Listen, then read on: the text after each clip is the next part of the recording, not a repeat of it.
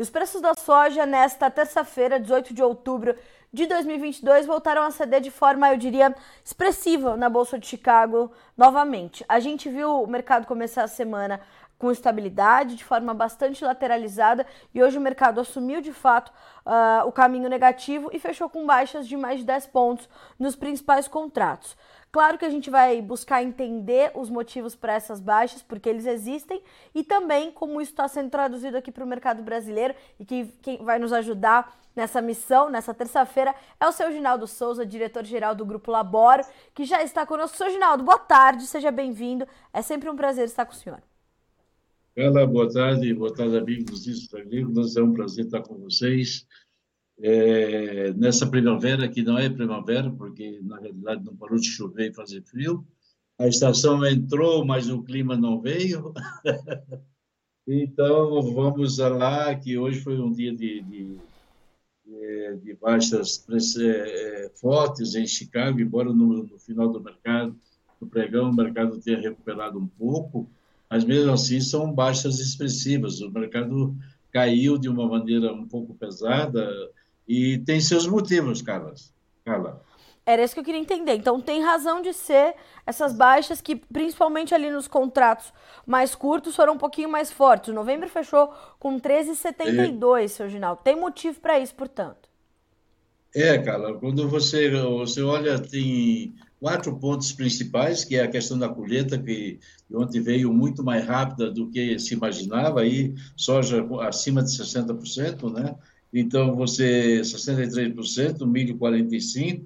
Você tem a China, que está com 3 milhões de toneladas que não podem embarcar nos Estados Unidos devido a custos e também a questão, por causa das questões do rio Mississippi.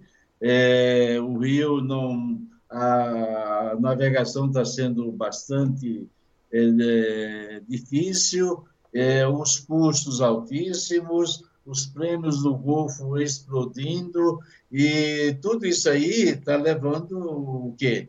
A que Chicago caia, porque naturalmente não tem outra coisa a fazer. Eles têm uma safra menor, com uma colheita grande e rápida, é, China com 3 milhões de toneladas para embarcar, o rio Mississippi com problemas seríssimos e custos altos, o prêmio subindo no Golfo. O prêmio do Golfo está mais caro do que aqui no Brasil, cara.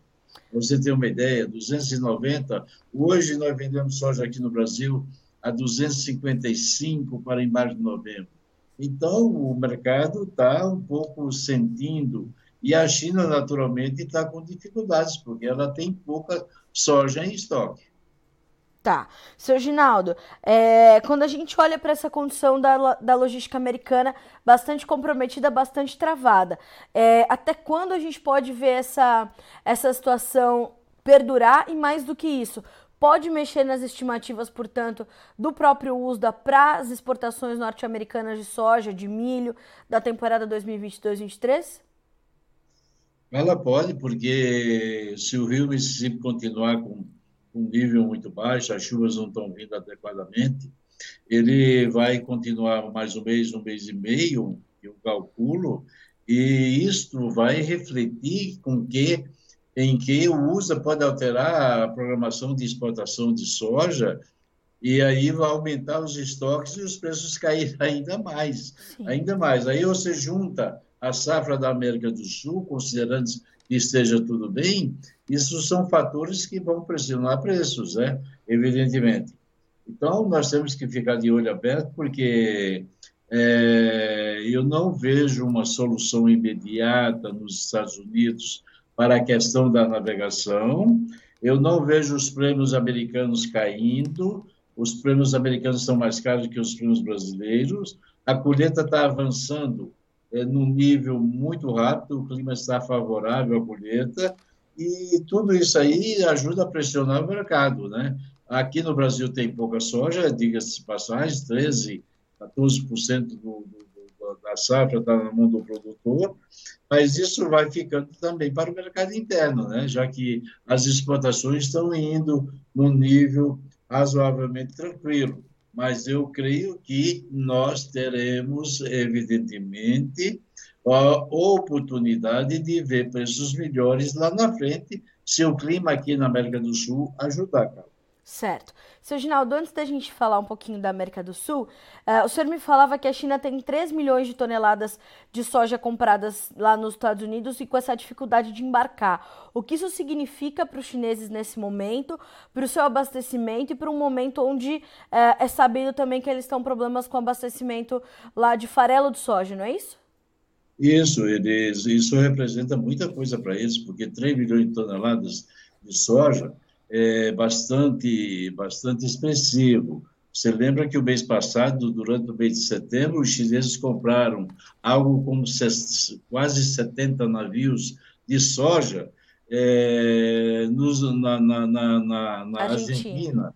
o que foi muito oportuno na época, porque a Argentina estava precisando vender para questões de equilíbrio da balança de pagamentos, né? tinha contas a pagar, tinha uma série de coisas, então, essa soja está chegando lá para os chineses e está, naturalmente, é, ajudando a, manter, vamos dizer, um nível razoável de estoques.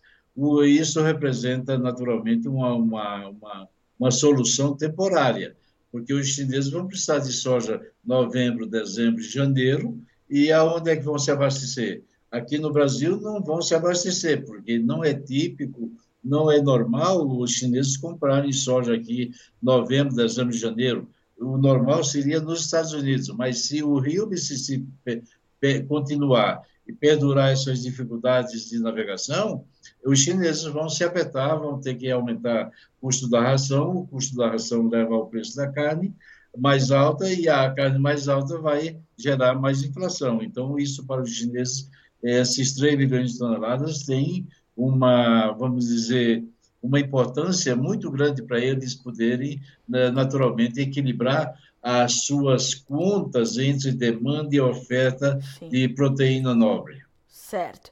Uh, o, senhor, o senhor imagina que esse aumento dos prêmios uh, de forma tão intensa lá no Golfo, enquanto aqui no Brasil a gente vê, apesar de prêmios ainda altos, um pouco mais baixos do que uh, nos terminais americanos, isso pode atrair um pouco mais a demanda pela nossa soja? Ou a ordem do consumo agora vai ser realmente olhar para a soja americana, principalmente por conta dessa colheita uh, que está acontecendo de forma rápida, seu Ginaldo? Eu não vejo que a, a colheita de forma rápida está represando lá no interior, cara. Certo. não está navegando. Eu vejo que esses prêmios altos nos Estados Unidos vão continuar um pouco mais e vai repercutir, inclusive se você observar os prêmios para fevereiro, março e abril, o prêmio americano vai estar mais alto do que o prêmio brasileiro.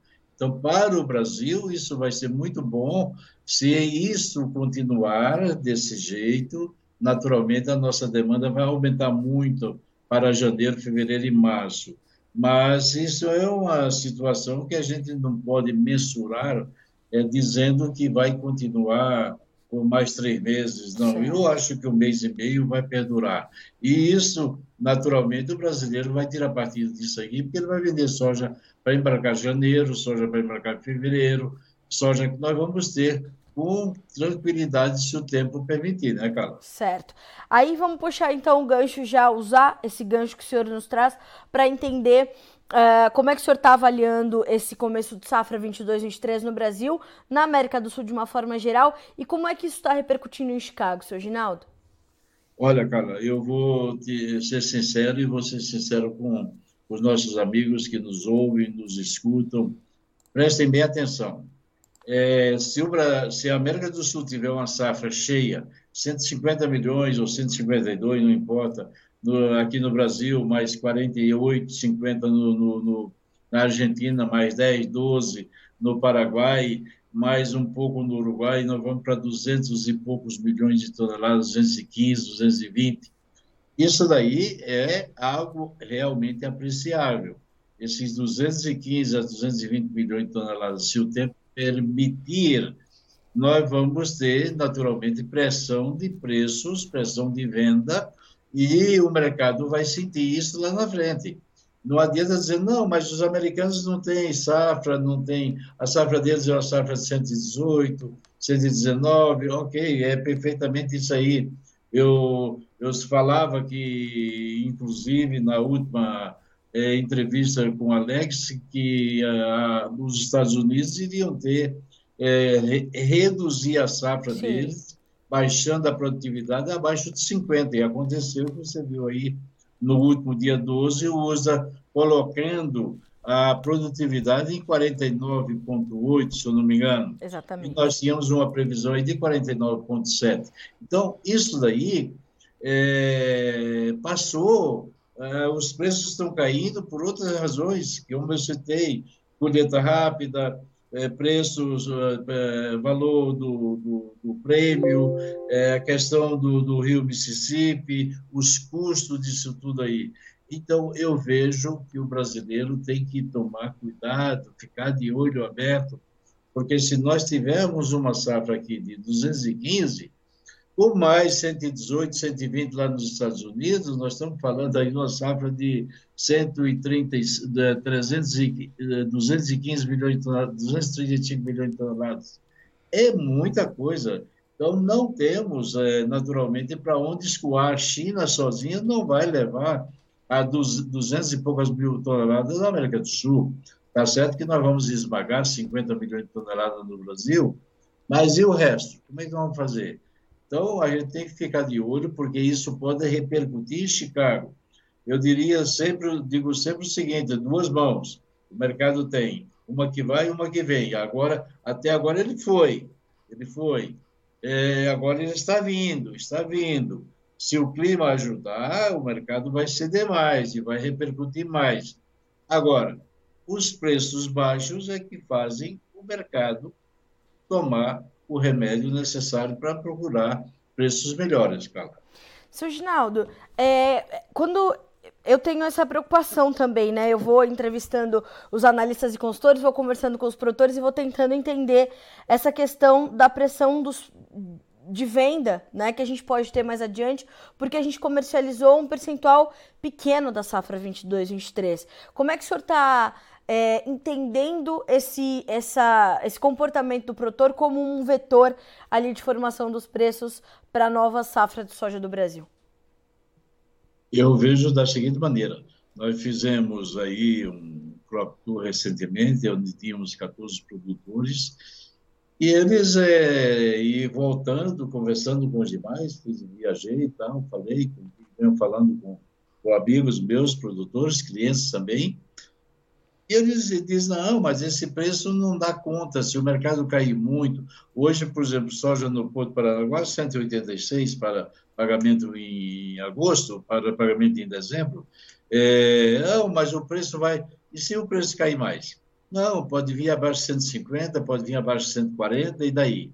Isto ele tem que se preocupar, que há dois anos, a nossa, há dois anos atrás, a preocupação era se a soja ia acima de 100 ela foi acima de 100, esse ano foi acima de 200, nós vendemos soja acima de 205, 210, e nós temos que nos preocupar. E os preços tendem, naturalmente, a voltar para o seu patamar de origem, que é uma coisa normal e equilíbrio quando existe demanda e quando existe oferta. Nesse momento, a demanda está maior, vem sendo, vinha sendo maior do que a, a oferta, mas não vai ser sempre assim. O mercado vai sentir isso oportunamente. É claro que você vai dizer, não, mas a safra da América do Sul não vai ser 215, a safra da América do Sul vai ser é, 170. Aí muda, muda o calendário, muda toda a história. Mas essa é uma coisa que a gente tem que conviver e manter aberto, porque o produtor brasileiro tem muito pouca soja vendida para o ano que vem. E daí? E se chegar lá em fevereiro, nós escolhemos uma safra de 215, com mais 120 do, do, do, dos americanos, vamos dizer, temos 335 milhões de toneladas. Onde é que nós vamos colocar isso? Sim. Temos que prestar atenção nisso, nisso tudo. É claro que o mercado se ajusta, mas o mercado se ajusta de acordo com a oferta e a demanda. E a China, nesse momento, não deu sinais de crescimento, acima de 102 milhões de toneladas, 103 no máximo. É o que vai acontecer e é o que vai que nós vamos ter. Não é aquela, aquela coisa que vinha do passado, que a cada ano vinha crescendo 5 milhões de toneladas. Eles ainda convivem o problema da Covid, você sabe perfeitamente, várias cidades ah, chinesas ainda estão convivendo com Covid. E lá o programa da, da, da, da, da vamos dizer, da defesa contra o Covid é simplesmente fechar tudo, parar tudo naquela cidade e a demanda para, né, calar. É esse o detalhe. Era isso que eu queria entender do senhor, seu Ginaldo. O senhor imagina que essa, essa demanda mais contida da China, ela se deve é, a essas questões todas do Covid, os, os desdobramentos que isso traz, ou tem outros fatores que também é, justificam essa demanda ou esse crescimento é, mais tímido da demanda chinesa nesses últimos dois anos, talvez três anos?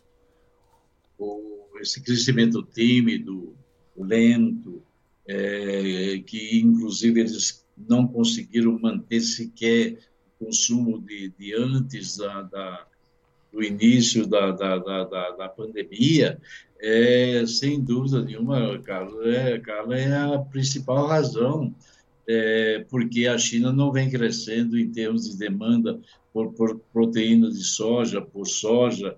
É, a, eles tiveram, você lembra que eles tiveram que antes abater parte do grande parte do rebanho suíno e depois veio todo esse problema da pandemia. Então, eu diria para você que o que mais atrapalhou a demanda chinesa em relação à soja foi a pandemia, foi a questão do Covid. Eles são rigorosos e, naturalmente, continuam ainda tendo problemas de Covid. Então, a gente não sabe se isso vai persistir mais, mas espero e torço que não que mais um mês, dois meses eles resolvam a questão da Covid e o mercado volte, mas ele volta de uma maneira mais lenta, porque eles têm que repor o rebanho, têm que fazer uma série de, de, de, de, de, de operações para poder retomar um crescimento mais sustentável e dizer, agora sim, nós vamos embora, vamos crescer, é, aumentar a nossa necessidade de proteína de farelo em 5 milhões de toneladas a ano, aí as coisas não são diferentes. Até porque... Mas nesse exato momento, a Covid é e foi o que mais atrapalhou o crescimento da demanda por proteínas. Até porque, né, seu Ginaldo, não é o consumo só de soja ou só de grãos, de uma forma geral, que está contido, né, é, entre os chineses. São vários setores que estão sentindo ao mesmo tempo essa, essa influência, dessa insistência da Covid por lá, né? Com certeza. E você teve disso tudo é, a questão do óleo de soja também. Uma coisa que nos ajudou muito nesse ano que passou, no início do ano, foi a questão do óleo de palma, né, que teve uma quebra muito grande na safra na Malásia, e isso repercutiu em outros óleos, até o próprio óleo de canola, que é um óleo, vamos dizer, de qualidade inferior ao óleo de soja. Quem estiver me escutando e quiser entender um pouco sobre isso, Vá no Google que você vai verificar que o óleo de canola, na realidade, canola é uma sigla. É, o, o, a, a, canola é cousa, ou rapeseed. Uhum. Então, o, até o próprio óleo de canola teve preços altíssimos, chegou a bater recorde. E tudo isso daí, o óleo foi um grande, um grande fator que puxou os preços também para cima. Então, é, tudo isso aí, Carla, é, ajudou, mas nesse exato momento as coisas estão entrando nos eixos, a oferta está se equilibrando e, evidentemente, a oferta de soja poderá ser muito maior do que a demanda que nós esperamos aumentar por parte da China. Certo. Seu Ginaldo, uh, como é que vão ser uh, as oportunidades ou cenários que o produtor brasileiro de soja vai encontrar para comercializar esse, essa, essa temporada 22-23. Uh, tem alguns pontos que lhe preocupam mais, como a volatilidade cambial, por exemplo, ou os prêmios que podem é, ficar mais contidos também. Como é que o senhor está imaginando que vai ser o cenário de comercialização dessa safra que a gente está plantando aqui no Brasil, que pode ser a maior da nossa história? Eu acho que a safra que nós estamos plantando ela vai ser comercializada muito lentamente. É, eu diria mais é, que nós temos, estamos aí é, no meio de uma questão de eleições, temos agora, dia 30, a definição do segundo turno, e eu diria para você o seguinte: se o nosso presidente, o Jair Bolsonaro, for reeleito, que a gente espera, a tendência do dólar seria naturalmente ceder, porque este dólar, de, da maneira que está, naturalmente está interligado também ao macro econômico mundial, que tem tido, é, vamos dizer, participação muito, muito, muito doentia no, no, no agronegócio, quando é, nós tivemos dias aí, de, é, durante algumas semanas que o mercado é, azedou completamente lá fora, o macro derrubando bolsas, repercutiu no petróleo, repercutiu na soja e em outros mercados, nos mercados de energia. Então, a gente tem que pegar tudo isso aí, ficar de olho, porque, cara, sinceramente falando, eu acho que vai ser uma comercialização lenta, o produtor brasileiro vai ter que é, dinamizar um pouco mais a sua criatividade. Ele tem sido muito feliz, graças a Deus, nesses dois, três últimos anos. O produtor Sim. brasileiro foi feliz. Foi bom para todo mundo, foi bom para nós, foi bom para o mercado, de um modo geral. Então, essas altas é, é, que repercutiram, que nós encontramos aí, trouxe naturalmente é, uma boa renda, uma boa participação, os produtores se capitalizaram, mas tem que se preparar para que talvez o resultado futuro desse ano de 2023, se não acontecer problemas climáticos, os resultados não vão ser bons. Mesmo porque ele já plantou, o produtor brasileiro plantou uma safra é, com insumos comprados a preços altos. Então, tudo isso aí vai repercutir. Ele vai fazer a conta e dizer: oh, meu custo foi tanto e eu vou vender a tanto. Ele está, naturalmente, um pouco mais habituado é, com um resultado melhor, e aí vai segurando. E aí as coisas, quanto mais se segura, às vezes as coisas caem mais. Então, eu recomendo ao meu amigo, ao produtor americano brasileiro, que tome muito cuidado com a comercialização, porque acompanhe muito bem o clima na América do Sul para ver o que é está acontecendo, se vamos ter realmente uma safra cheia, porque se tivermos uma safra cheia, a tendência dos preços é cair. E, seu Ginaldo, é, como é que o produtor americano está se comportando com as suas vendas, com a sua comercialização, apesar, claro, de toda essa preocupação com as questões logísticas? Ela, ele está tranquilo. Ele está vendendo soja aí a, a 13,70, vamos dizer aí, é o que mais um prêmio de 270, 290, dependendo se for para o Golfo, nós estamos falando de soja 16,40, 16,50. Isso para ele, querida, é simplesmente fenomenal. Esse, é o adjetivo qualificativo que eu coloco, fenomenal. Certo. O produtor americano está morrendo de rir, ele está feliz. Ah, o milho é que nós esperávamos que o americano, por natureza, milheiro, é, que esperava que o milho desse uma reação um pouco, desse uma reação um pouco maior, é, acompanhando talvez a tendência do trigo, por causa das questões do corredor de exportações lá da Ucrânia. Então, tudo isso aí poderia trazer para o milho preços melhores, mas não estão repercutindo, não está repercutindo essa questão do, dos russos que estão atacando hoje a Ucrânia em, em pontos é, onde tem infraestrutura, vamos dizer, de elétrica, de água, ele está atacando pontos mais estratégicos e em estruturas fundamentais para que o produtor, vamos dizer, ucraniano tenha dificuldade em transportar a sua soja. Então, é, o produtor americano está morrendo de rir, não tenha dúvida disso, não tenha dúvida disso.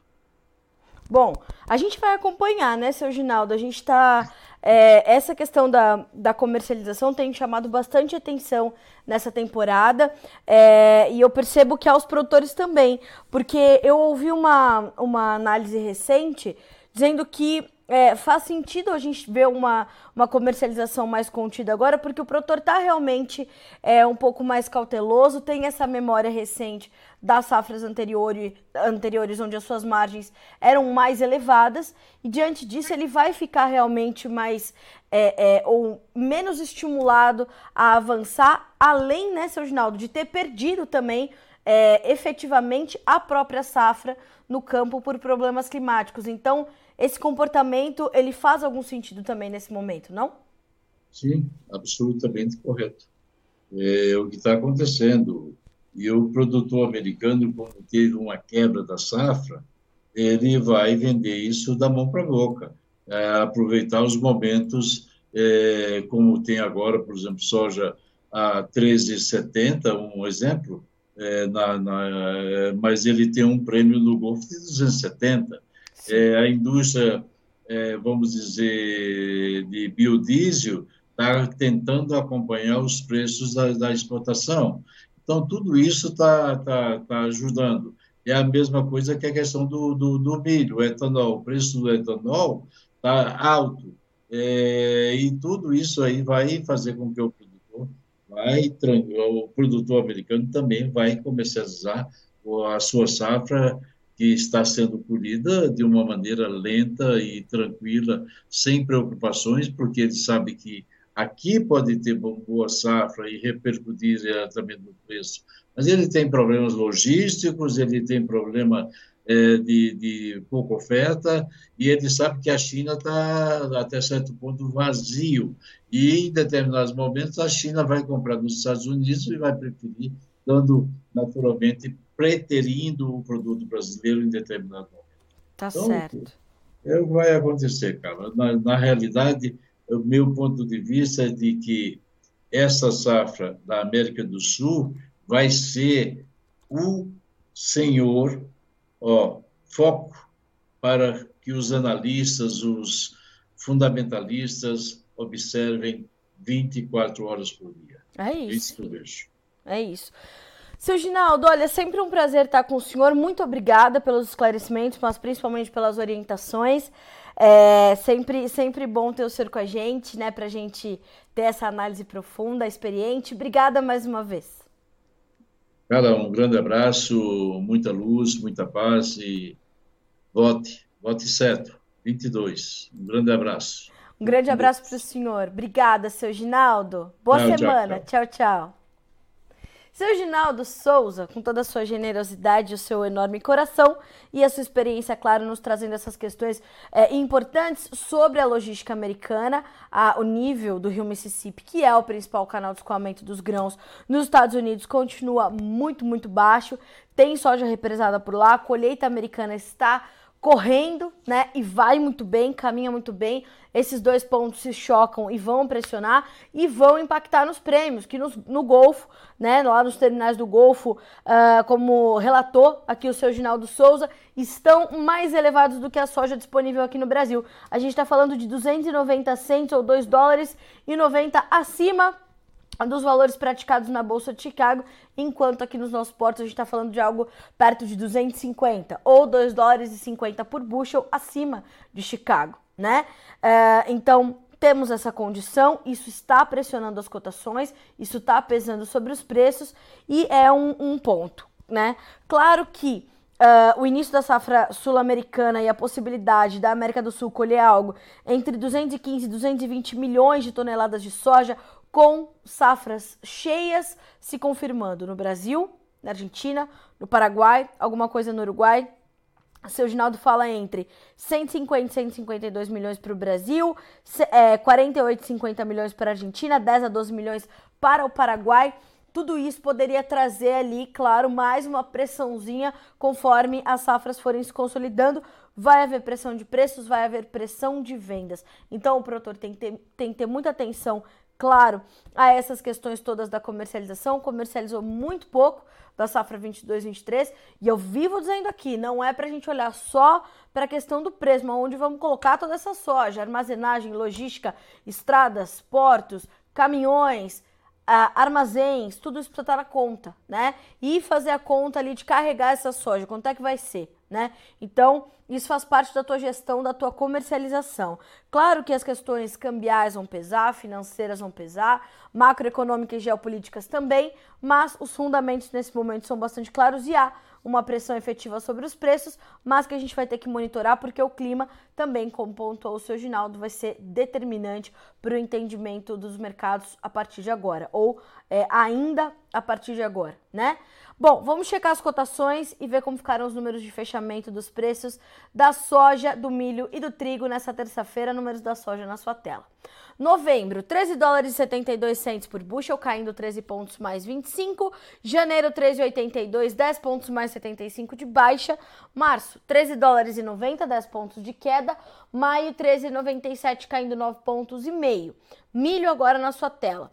Pequenas baixas, dezembro, 6 dólares e 81, perdendo 2 pontos meio. Março, 6 dólares e 87, caindo 2 pontos mais 75. Maio, 6,87 e julho, 6 dólares e 81, ambos com baixas de pouco mais de 3 pontos uh, nesses dois últimos vencimentos, entre os mais negociados. Trigo agora, para a gente concluir.